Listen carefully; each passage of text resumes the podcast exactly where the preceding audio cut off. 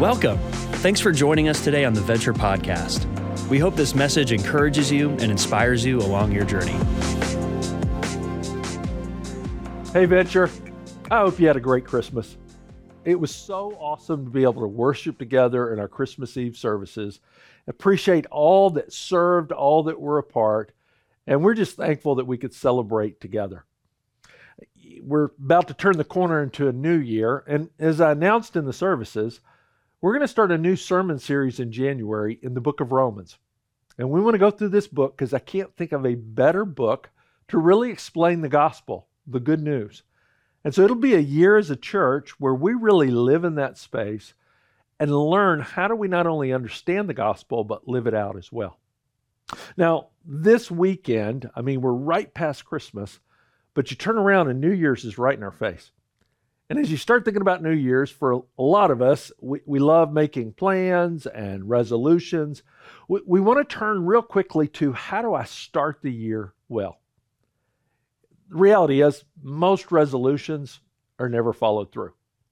Because as exciting as it is to plan, it's hard to do it. It's hard to put it in practice.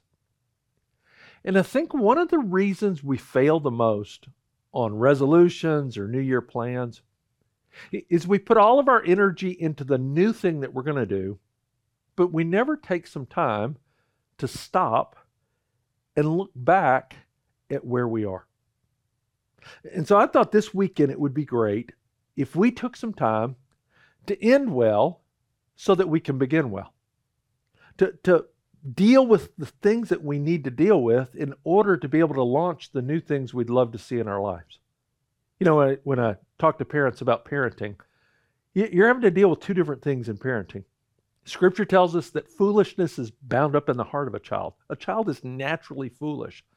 And so you have to discipline to deal with the foolishness so that you can add the wisdom, so you can teach them. And if you're not willing to do both those things, you, you can put a lot of wisdom in a life, but if the foolishness in their heart has never been dealt with, a lot of times it doesn't go anywhere. Or maybe another example would be sometimes when I'm counseling couples in marriage counseling. I don't do a lot of counseling these days, but I've worked with couples over the years, and, and especially a couple that maybe is in a really damaged place, a toxic relationship. I'll, I'll often tell them, you know, there's a lot of work to be done before you can even start really rebuilding because it's become so broken and so toxic. It takes some time to clear that away so that you can then start building some healthier systems and a healthier relationship on top of it. And so they have to be patient in it. I say all that because I want us to get a picture that before we just launch into a new year and think we can add resolutions and add new things, if we don't deal with what's here, if you don't till the soil and remove the stones, you can't plant new fruit. You can't plant for a new harvest. If you don't deal with what's broken, you often can't rebuild. And so that's why I say again, I think this is an important time of year before we ever get to New Year's. That, that if we don't take some time to end well, to think about this year, we're not going to begin the next one well. And so I've got some categories I want us to walk through, and it's a little bit different message in that way. Uh, just some categories and how Scripture informs them so that we could end well because we're not just coming to the end of a year. Hopefully, we're coming to the end of a really hard season. Hopefully, we're coming to the end of COVID, and maybe there's some daylight on the other side of it. And I would hate for us to lose the lessons, some of them painful, that we need to learn and remember and to know in preparation for the season that's ahead. So I got three categories I want you to think about. And then at the end of the message, one of the key ways that we're going to end this in preparation for a new year is we're going to take communion together. In fact, as you're watching this online, you might want to take a moment right now and just pause it. Pause the message and go get some bread, get some wine or some juice, Get those elements prepared so that you can take with me. Because I think it's a great way for us to end one year well and begin another one. So, as we think about these three categories, what's the first one? Well, the first one regrets. Regrets. And, and specifically, here's a question I have Do you have any regrets about this last year? And when I say this last year, maybe it's the last couple of years because 2020, 2021, they kind of all blur together. But do you have any regrets about it? Is there anything that just comes to mind when you think, what, what are the regrets that you're carrying right now? You know, there was a, a university in New York, Strayer University. They set up in New York City a blackboard and they just put the question on it What are your regrets? Listen to what people wrote. Uh, one person wrote, Burning bridges, never speaking up, not being a good husband, staying in my comfort zone, not saying I love you, never applying to med school, not making the most of every day, not being a better friend. Should have spent more time with my family. You know, as the, the list continued, there was a lot of not, not, things I, I didn't do. And then there were a lot of things I wished I had done or should have done. There's a nurse in Australia, Bronnie Ware. She's a palliative care nurse. In other words, she takes care of people at the very end of their lives. And usually she would come in on the last 12 weeks of people's lives. And in it, she said, you know, when, when you're in that season, there, there's a remarkable clarity that comes about what's important. And often her patients would talk about their regrets. She wrote out some of the, the key things as she summarized them, key regrets she heard from people at the end of their lives. Some said, I wish I had the courage to really express my feelings in life. Or I wish I'd had the courage to live life true to myself and not live life according to what others expected. Several that had, had that same thing. I wish I would have. Things that had always stayed on the list of things I was going to do in life and never never got around to it. One of them that stood out is, I wish I wouldn't have worked so hard. And, and this is what struck me. That that line that I wish I hadn't worked so hard. She said, I didn't I never had a male patient that didn't say that. Every single one of the men at the end of their life said, I wish I hadn't worked so hard. A lot of people said, I wish I'd spent more time with family. And one of the striking ones was, I wish I had stayed in touch with my friends. A lot of deep regret about losing friendships. She said this line Everyone misses their friends when they're dying. It's just universal. You, you hear those regrets, especially regrets that come at the end of life. You know, there's a, a passage in Ecclesiastes. I've, I've always liked this verse. It may feel a little morbid, but it really is a great verse. The writer of Ecclesiastes says, Better to spend your time at funerals than at parties. After all, everyone dies, so the living should take this to heart. Sorrow is better than laughter, for sadness has a refining influence on us. And then look at this last line. A wise person thinks a lot about death while a fool thinks only about having a good time. Now, uh, the writer there, again, is not being morbid, but says as you go to a funeral, you can learn a lot more than you'll learn at a party. There's something about it when, when you're reviewing a person's life, it makes you think about your own life. I know it's true for me. I've done a lot of funerals over the years, I've attended a lot. And every time as I listen to someone's life reviewed, in that moment, I start thinking about how am I living my life? You know, I saw John Piper. He talked about when he comes to the year end, like we're in right now, he always treats every year end not like it's just the end of the year, but he evaluates it like it's the end of his life. And, and he asks himself questions like he would if he was at the very end of his life so that you can surface what is really important and even surface some of those regrets. Here's why I say this, and here's the point. As believers, we don't live in our regrets, but we learn from them. That's the beauty of being a Christian. We don't have to stay trapped by regrets. We don't have to live in them. We don't have to act like they're not there. But I'm going to tell you, it's really important that we take some time to learn from them, that, that we reflect on what it really means. I like how Paul puts it in Ephesians 5. Look what he says. He says, Look carefully then how you walk, not as unwise, but as wise, making the best use of time, because the days are evil. Therefore, do not be foolish, but understand what the will of the Lord is. I, I like that line. He, he says, Make the best use of your time. Make sure that you're using your time, using your life as a person who has wisdom in light of what God's doing, in light of what God's teaching. You know, John Ortberg talks about a time when he was uh, interviewing his mentor, Dallas Willard. And if you know Willard, I mean, you, what a godly man, a professor and a pastor and teacher, uh, author of a number of books, The Divine Conspiracy and others. And, and John just asked Dallas Willard one day, Do you have any regrets? What's your greatest regret? And, and Willard said, I regret the time I have wasted, which shocked John because John knew him well.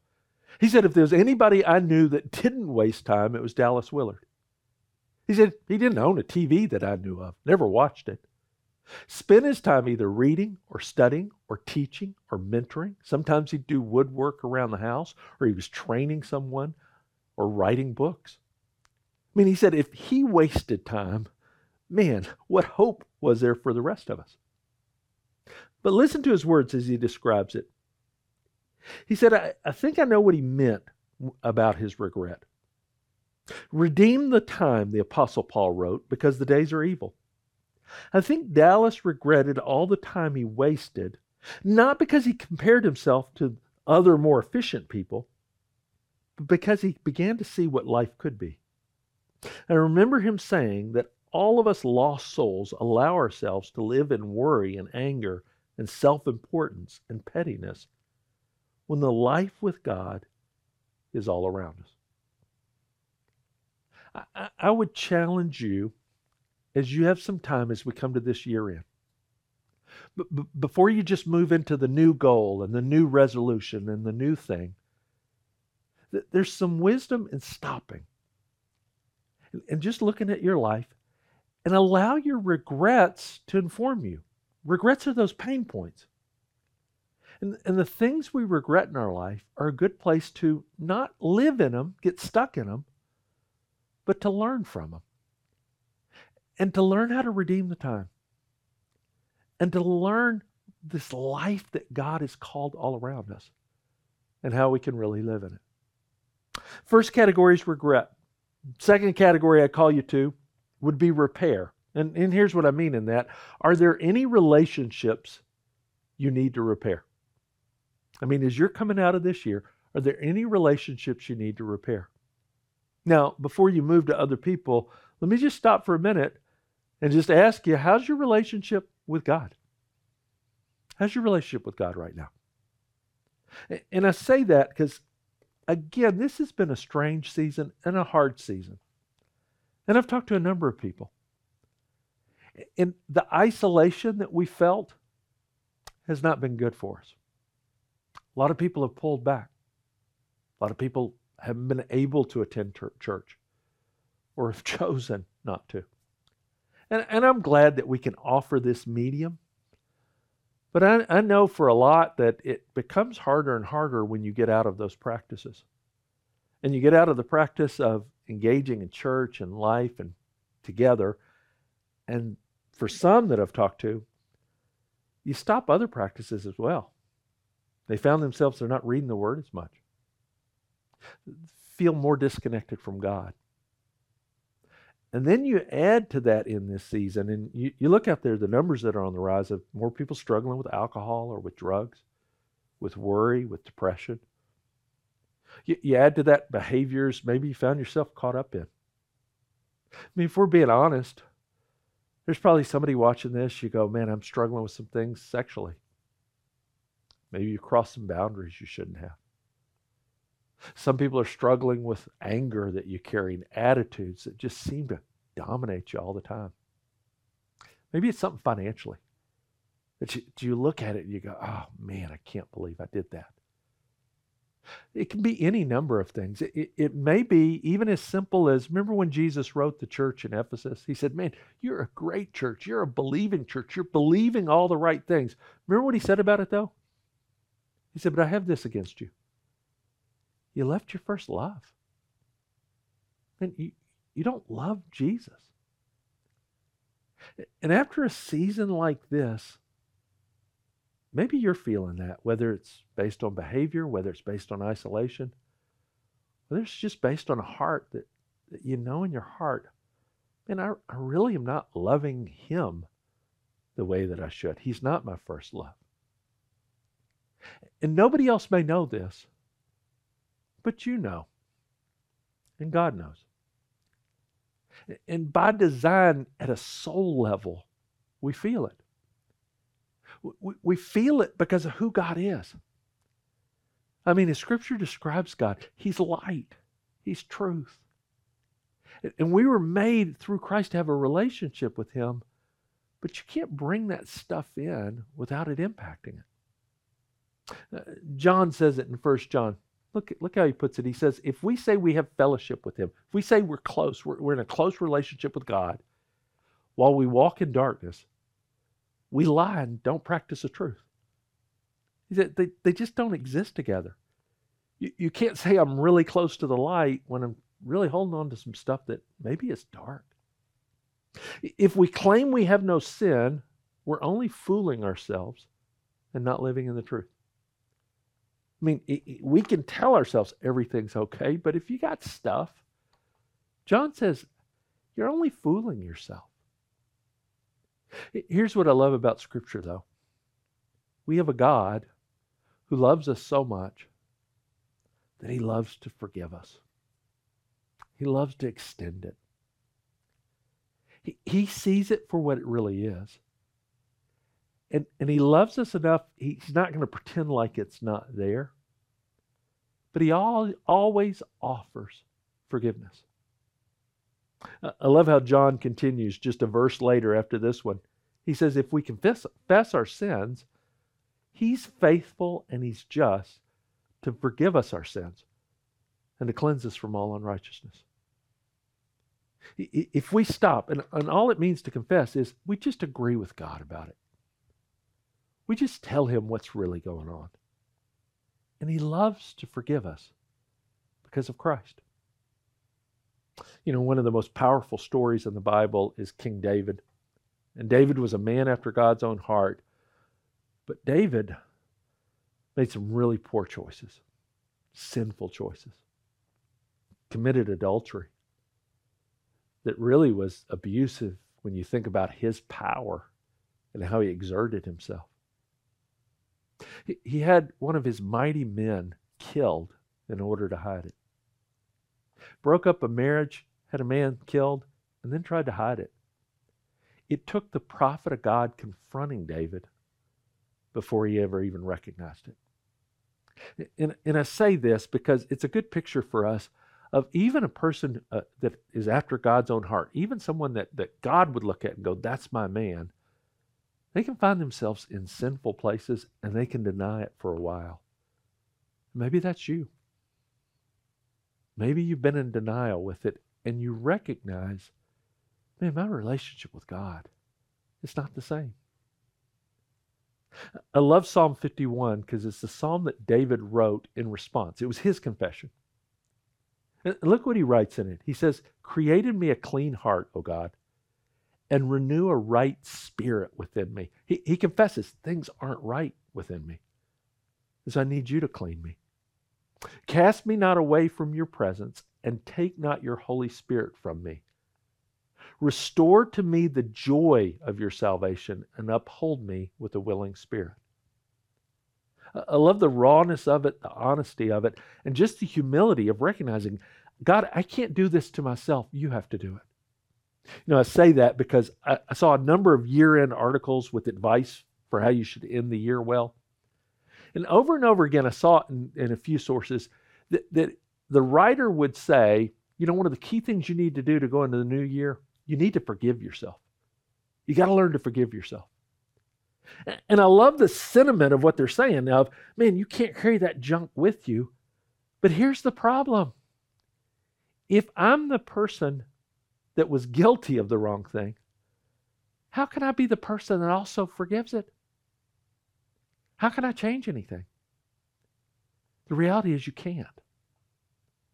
Folks, if, if we're the sinner, if we're the one that we're dealing with the darkness, as much as I may try to forgive myself, at a soul level, I know it doesn't take unless someone who's just and right forgives me. And I love that John makes that promise. If we confess our sins, he's faithful and just to forgive our sins. I, would encourage you. Some of you may need to take some time before you go into a new year and just examine and confess and embrace the forgiveness. See, we can receive forgiveness, we just can't give it to ourselves. So ask Him for it and receive it.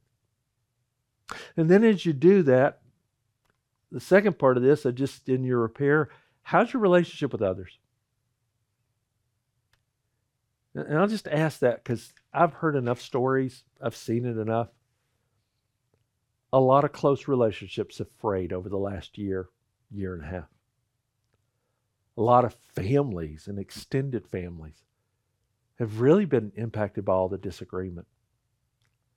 And, and people that were really close have really pulled apart. And they disagree and they see life differently. And they're very passionate about it. And you may be passionate about that. Here's all I would tell you we're going to get past COVID one day, believe it or not. We're going to get past some of these things. And I think a lot of people are we're going to regret the time lost with people they loved and regret the division that came over it. And so I would just ask you, as you think about your relationships with others, is there anybody you need to forgive? Or maybe somebody you need to ask for their forgiveness? See, that's the thing about Christianity. Forgiveness is at the heart of, of our unity. Because we're, we're not united because we all saw life the same way. We're united because all of us were forgiven by Jesus. And so, if it's His forgiveness that brought us together, shouldn't it be forgiveness that keeps us together? It's what Scripture teaches. Look how Paul puts it. Paul says, put, the, put on then as God's chosen ones, holy and beloved, compassionate hearts, kindness, humility, meekness. These are all things he's saying. If, if you're going to be the family of God, man, you need to be kind people. You need to be compassionate. You need to be humble people. You need to be meek, patience, bearing with one another. And, and then look at this. If anyone has a complaint against another, Paul's not naive. He realizes we disagree. Things come up. You're going to have a complaint against someone. They did you wrong, or maybe you did them wrong. What's your response to it? Forgive each other. Why? As the Lord has forgiven you, so you must also forgive. See, we have the power to forgive because Jesus forgave us. And Jesus knew this was going to be such a fundamental part of our life. It's always interesting in the Lord's Prayer when He's teaching us how to pray. Look at this line that He says should always be a part of our prayer. And forgive us our debts. We're always going to have to ask for forgiveness from God, as we also have forgiven our debtors we're always going to have somebody to forgive. And I, I just implore some of you the, these relationships. I mean, as you heard the regrets of people at the end of their life, what did they say? Man, I wish I'd kept my friendships. I, I wish I'd spent more time with family. And I think there's going to be a lot of people that would say, I wish I'd forgiven we'd forgiven each other and we'd repair that relationship.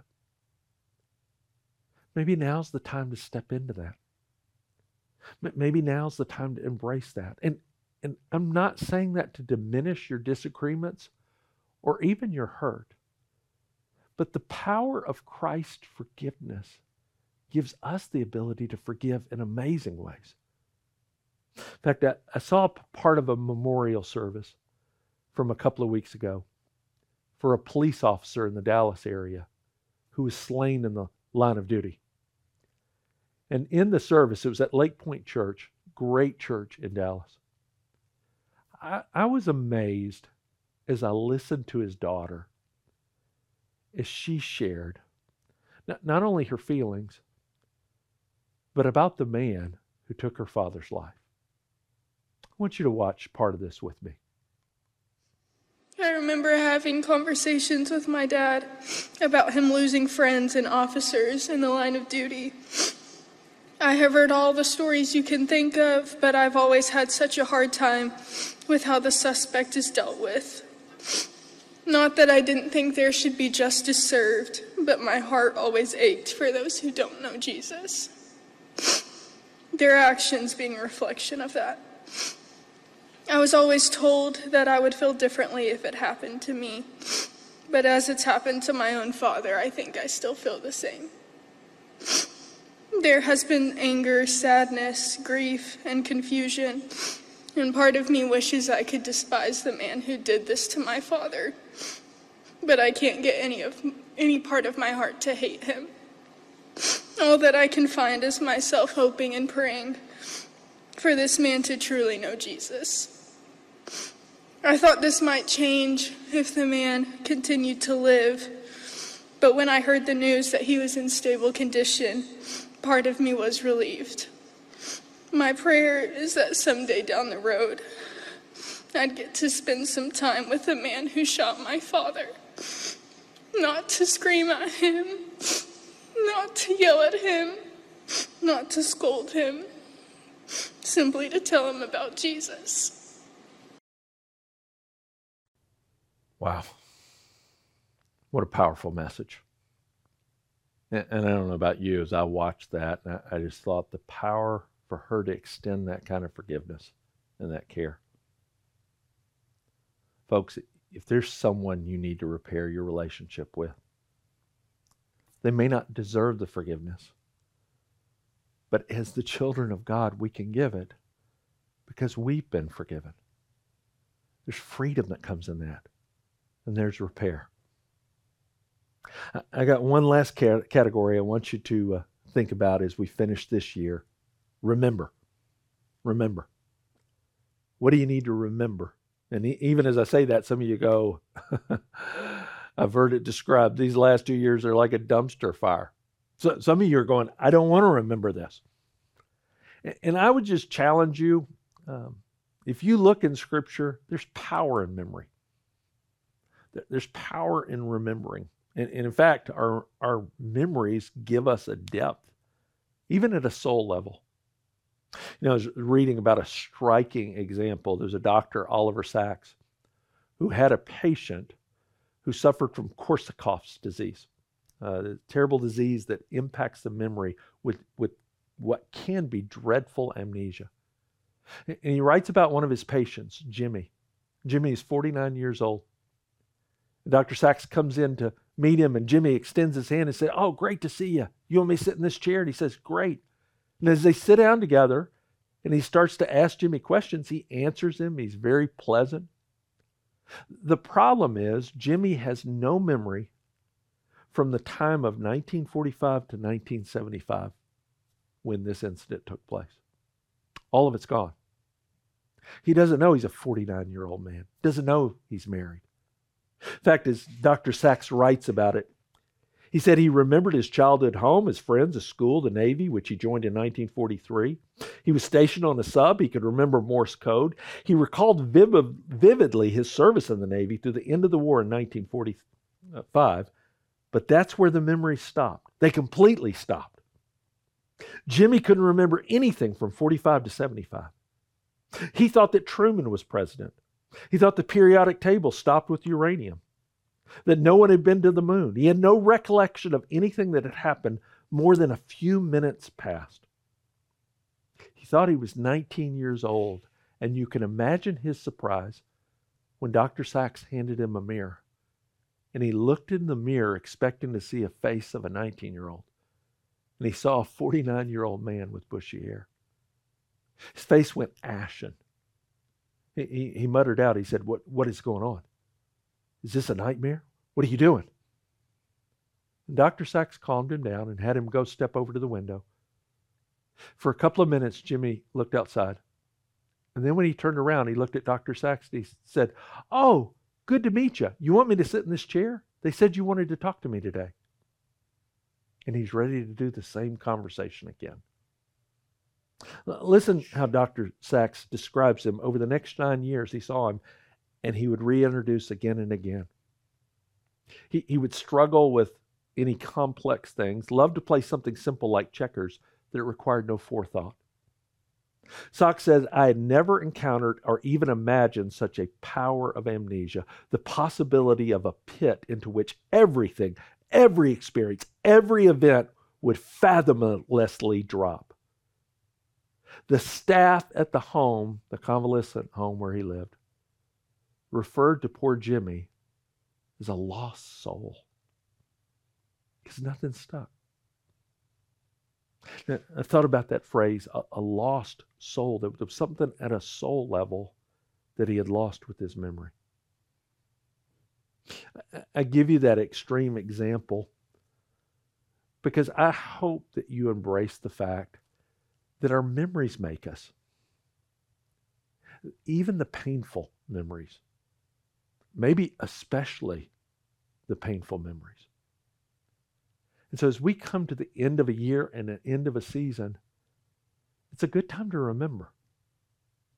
As I say that, what do I mean specifically? We need to remember what God's been teaching us. There's lessons God has taught you this year. There's lessons that God has taught through the experiences. There's lessons that God has taught through the pain. You know, one of my favorite books in the Bible is the book of Deuteronomy. And in it, Moses is, is saying goodbye to the children of Israel. They're about to go into the land of promise. He's been leading them for 40 years in the desert. 40 hard years. And so in the book of Deuteronomy, he, he Deutero means second, Nomos means law. He's saying the law again. He's reminding them again what God has taught him.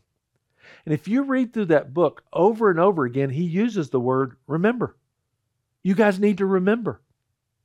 In fact, look how he puts it in verse 4 chapter 4, he says, Only take care and keep your soul diligently, lest you forget the things that your eyes have seen, lest they depart from your heart all the days of your life. Make them known to your children and to your children's children. He, he tells them right at the beginning of the book, he goes, I don't want you to forget what you've seen. You need to take it to heart. You need to let it shape you. And you need to teach your children about it. And I would say the same is true for us. There are lessons that you've learned. There's things that we've seen the last two years. There's things we've seen in the world. There's things we've seen in our lives. There's things we've seen that God has been doing that we would do well to stop at this time and remember it. And remember it in a way that we rehearse it. And remember what God's done. And so I, I would just encourage you don't lose those lessons, those ways that He showed up and especially this remember when he showed up in the hard times as well. Maybe he didn't show up in the way you wanted him to. But this is where I'd say as well, we need to, when we remember, we need to remember how much God cares for us. And, and I would just really ask you to spend some time thinking about this. And the reason I say this is when we go through hard times, when you go through seasons, especially like the last year, the last two years, one of the ways the enemy attacks the most, he, he loves to get us in isolation. We talked about that. Get us to pull back from the people we love. And when you feel the pain of life, he loves to whisper in our ear, God doesn't care about you. God's forgotten about you. God's not thinking about you. And sometimes that discouragement, is what causes us to pull back that much more. You know, one of my favorite Psalms, I love the Psalm that it describes, it says, and he's talking to God, he says, You keep track of all my sorrows. You've collected all my tears in your bottle. You have recorded each one in your book. That, that, that little line, you collected my tears in your bottle. You know, archaeologists have found from that time period little bottles, little glass bottles. They've kind of a trumpeted end on it that people would use them to literally collect their tears. And they'd put a stopper in it. And, and they, the, the bottle and the tears would be a memorial to maybe the person that died and you cried over, or the, the event that you went through. A, way of remembering that season and the importance of it. Look again what David is saying.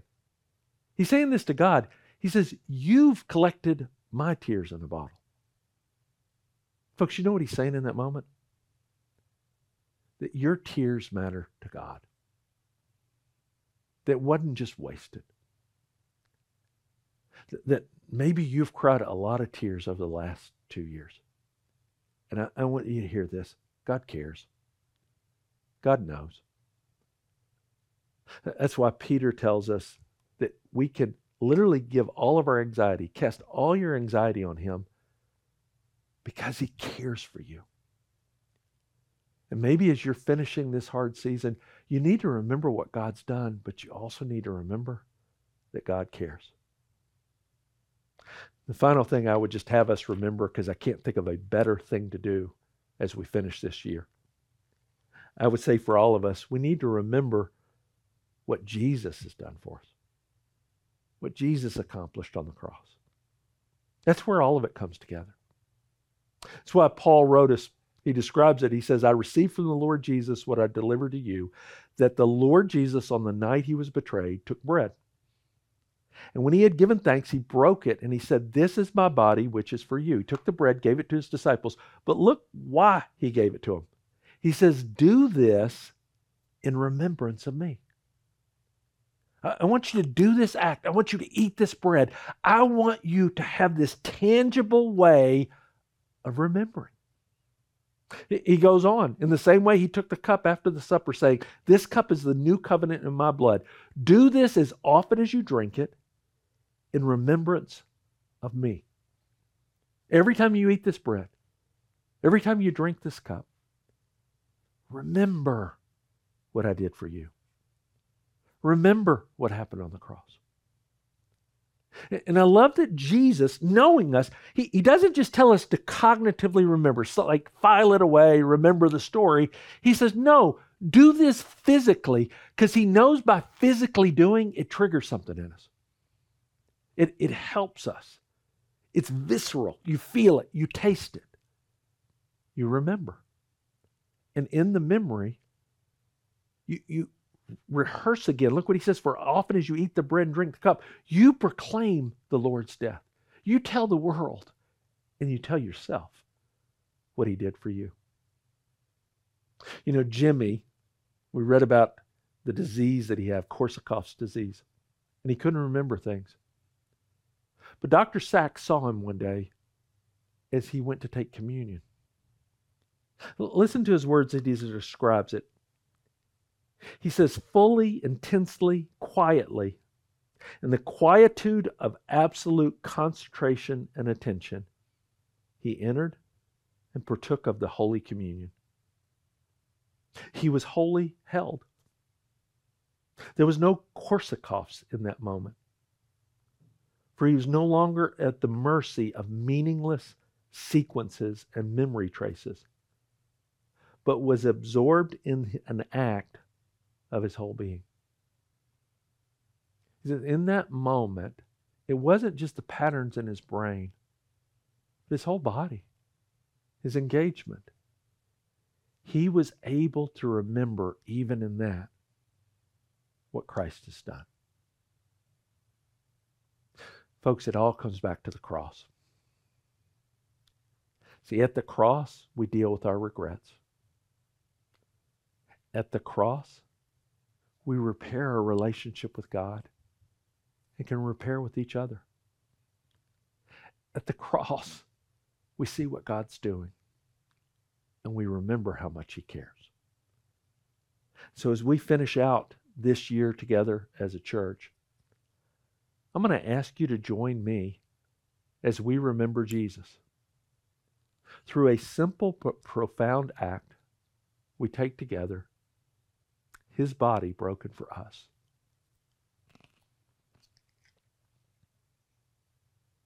Likewise, we take together his blood shed for us.